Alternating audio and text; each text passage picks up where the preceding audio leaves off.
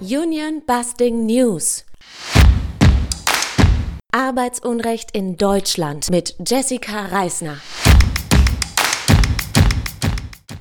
Köln-Bonn. Der zweite Anlauf der Universitätsklinik Bonn, den Streik der Beschäftigten per einstweiliger Verfügung gerichtlich zu unterbinden, scheiterte am ersten siebten zweitausendzweiundzwanzig am Landesarbeitsgericht in Köln. Der stellvertretende Richter Ralf Weyergraf bestätigte die Einschätzung der ersten Instanz. Die Forderungen der Streikenden sind hinreichend begründet, Mindestbesetzungen und Quoten sind tarifierbar, die Versorgung der Patientinnen und Patienten ist durch Notdienstvereinbarungen abgesichert. An sechs Universitätskliniken in Nordrhein-Westfalen streiken Mitarbeiterinnen und Mitarbeiter seit dem ersten Mai zweitausendzweiundzwanzig und damit seit über neun Wochen für einen Entlastungstarifvertrag. Am zweiten sechsten zweitausendzweiundzwanzig sprachen wir bei Arbeitsunrecht F M mit Franziska von Junge, Medizinerin gegen Profite, und Anushka vom Bündnis, no- Bündnis Notruf N R W. Die Sendung könnt ihr bei freiradios punkt net finden.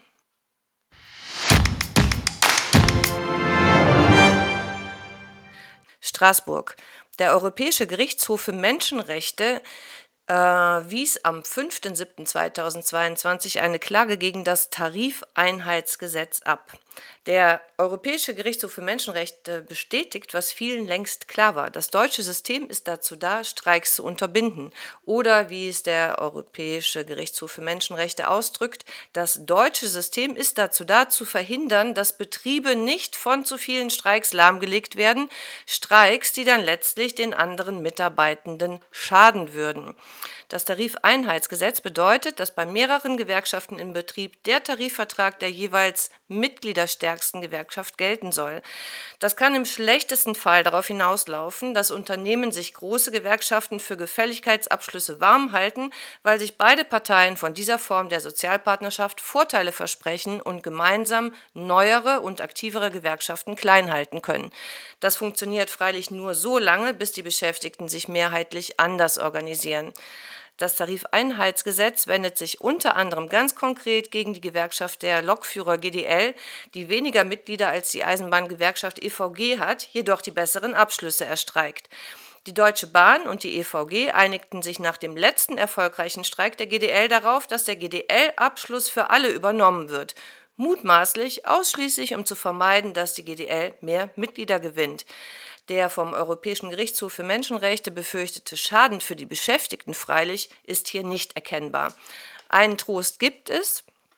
Im Tarifeinheitsgesetz steht auch, dass der Tarifvertrag der Minderheit neben dem Mehrheitsvertrag weiter gilt, wenn deren Interessen nicht ernsthaft und wirksam berücksichtigt werden.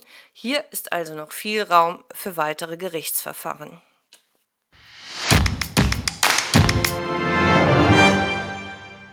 Zwickau. Am achtundzwanzigsten vierten zweitausendzweiundzwanzig stimmte der Stadtrat als Hauptgesellschafter des Heinrich-Braun-Klinikums für die Ausgliederung der gesamten Klinikverwaltung und der Berufsfachschule. Die Ausgliederung wird zunächst rund hundertfünfzig Mitarbeiterinnen betreffen. Der Stadtrat lehnte zusätzlich die Anwendung des Tarifvertrags des Klinikums und die Bildung eines gemeinsamen Betriebsrates für die verschiedenen Gesellschaften mit großer Mehrheit ab. Außerdem ficht die Klinikleitung jetzt die turnusmäßige Betriebsratswahl vom Frühjahr zweitausendzweiundzwanzig an. Der Grund für diese Union-Busting-Maßnahme dürfte im Widerstand des Betriebsrats gegen die Ausgliederung und weitergehende sogenannte Sparmaßnahmen liegen. Besonders tragisch, die Heinrich-Braun-Kliniken werden auch noch die Paracelsus-Klinik in Zwickau übernehmen. Wir wünschen den Kolleginnen und Kollegen in Zwickau gute Nerven. Wenn ihr Kontakt zu uns aufnehmen wollt, schreibt bitte an kontakt at arbeitsunrecht punkt de. Unserer Einschätzung nach ist das hier ein ziemlich gewichtiger Fall von Union Busting, der vom Zwickauer Stadtrat gegen die Interessen der Zwickauerinnen, der Patientinnen und der Beschäftigten vorangetrieben wird.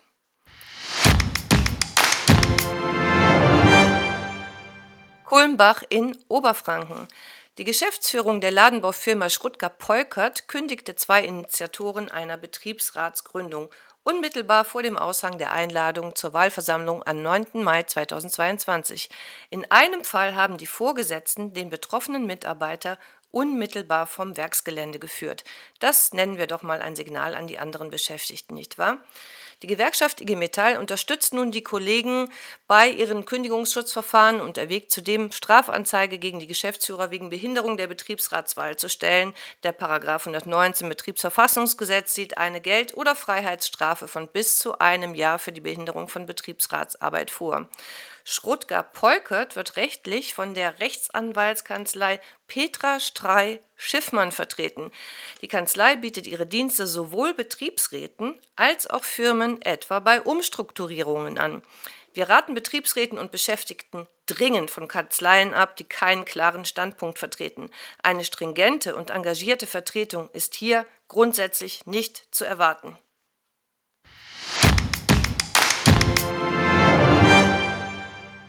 Rüsselsheim. Der Baumarktkette Globus ist es gelungen, das Betriebsratsmitglied Zoran erfolgreich aus dem Gremium zu drängen. Der Trick war ganz einfach.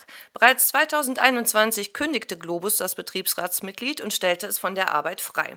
Die Zeit bis zur Verhandlung über die Kündigungsschutzklage nutzte die Geschäftsleitung, um mit Blick auf die turnusmäßigen Betriebsratswahlen zweitausendzweiundzwanzig Stimmung gegen Zoran zu machen und Desinformationen zu verbreiten.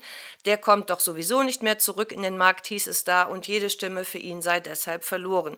Seine Kündigungsschutzklage wurde gegenüber Kolleginnen als Amoklauf verunglimpft. Die Belegschaft wählte Zoran tatsächlich nicht zurück in den Betriebsrat. Der einfachste Trick aller Zeiten, nämlich ein unliebsames Betriebsratsmitglied per Freistellung und Kündigung von der Belegschaft zu isolieren, hat leider voll gezogen. Und das, obwohl Zoran mit Besuchen im Baumarkt versuchte, den Kontakt zu den Kolleginnen aufrechtzuerhalten.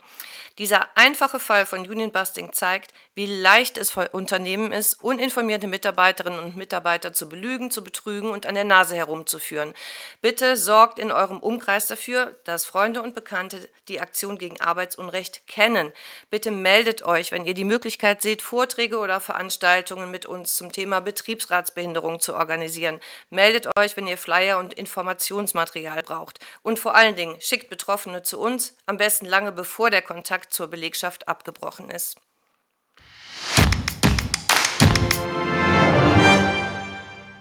Ludwigsburg.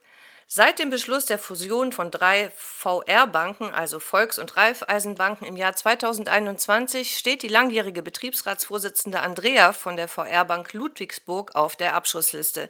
Insbesondere der Co-Vorsitzende des Vorstandes Tim Häberle soll es auf die engagierte Kollegin abgesehen haben.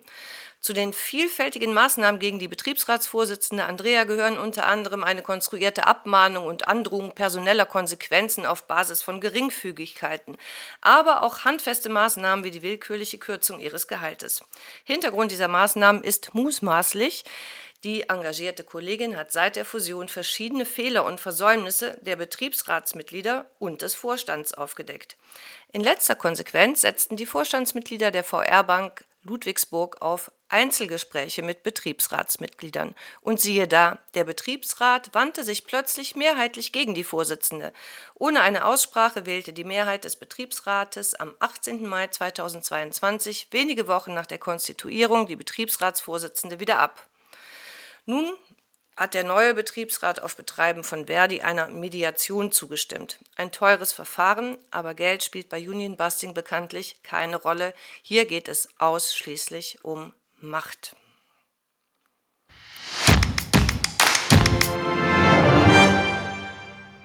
Dänemark. fünfhundert polnische Bauarbeiter streikten seit dem achtundzwanzigsten siebten zweitausendzweiundzwanzig an der Großbaustelle des Fehmarnbelt-Tunnels. Ihre Forderung: gleicher Lohn wie ihre dänischen Kollegen. Die ausländischen Kollegen verdienten mit hundertvierzig Kronen bis zu fünfzig Kronen pro Arbeitsstunde weniger als die Dänen. Das Unternehmen F L C hatte den Lohnunterschied mit Kosten für die Unterbringung begründet. Einige dänischen Kollegen hatten die polnischen Bauarbeiter unterstützt und ebenfalls gestreikt. Der selbstorganisierte Streik endete am vierten siebten zweitausendzweiundzwanzig mit der Zusage von F L C, die bestehenden Regelungen zu überarbeiten.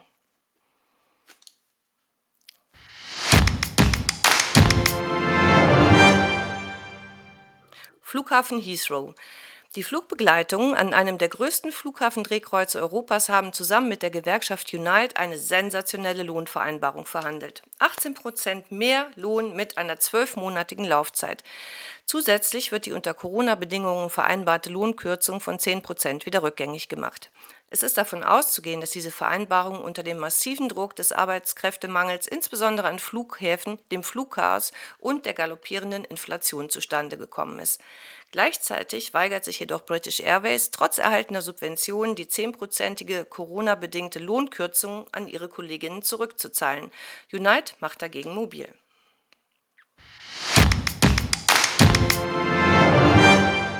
Großbritannien. Die Eisenbahnerinnen und Eisenbahner gehören zu den am besten organisierten Beschäftigten des Landes. Im Juni zweitausendzweiundzwanzig streikten bei der britischen Eisenbahn- und Transportgewerkschaft R M T organisierte Arbeiter für eine Woche. Das Establishment schäumte.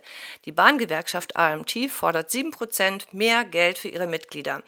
Die Inflationsrate in Großbritannien liegt derzeit bei neun Prozent. Zudem fordert die Gewerkschaft, dass das Bahnunternehmen Network Rail Pläne zurücknimmt, wonach zweitausendfünfhundert Jobs gestrichen werden sollen.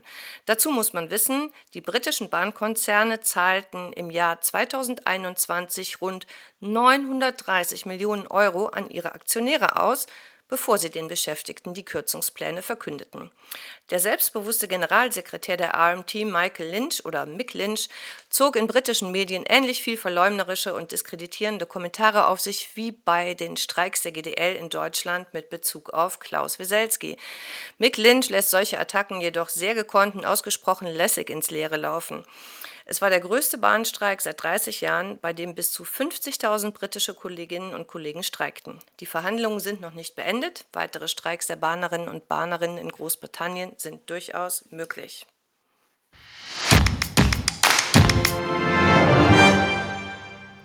Das war es auch schon von mir. Ein ganz schön dickes Paket, wie immer, das ich da geschnürt habe. Ich hoffe, ihr konntet folgen. Union Busting News. Arbeitsunrecht in Deutschland.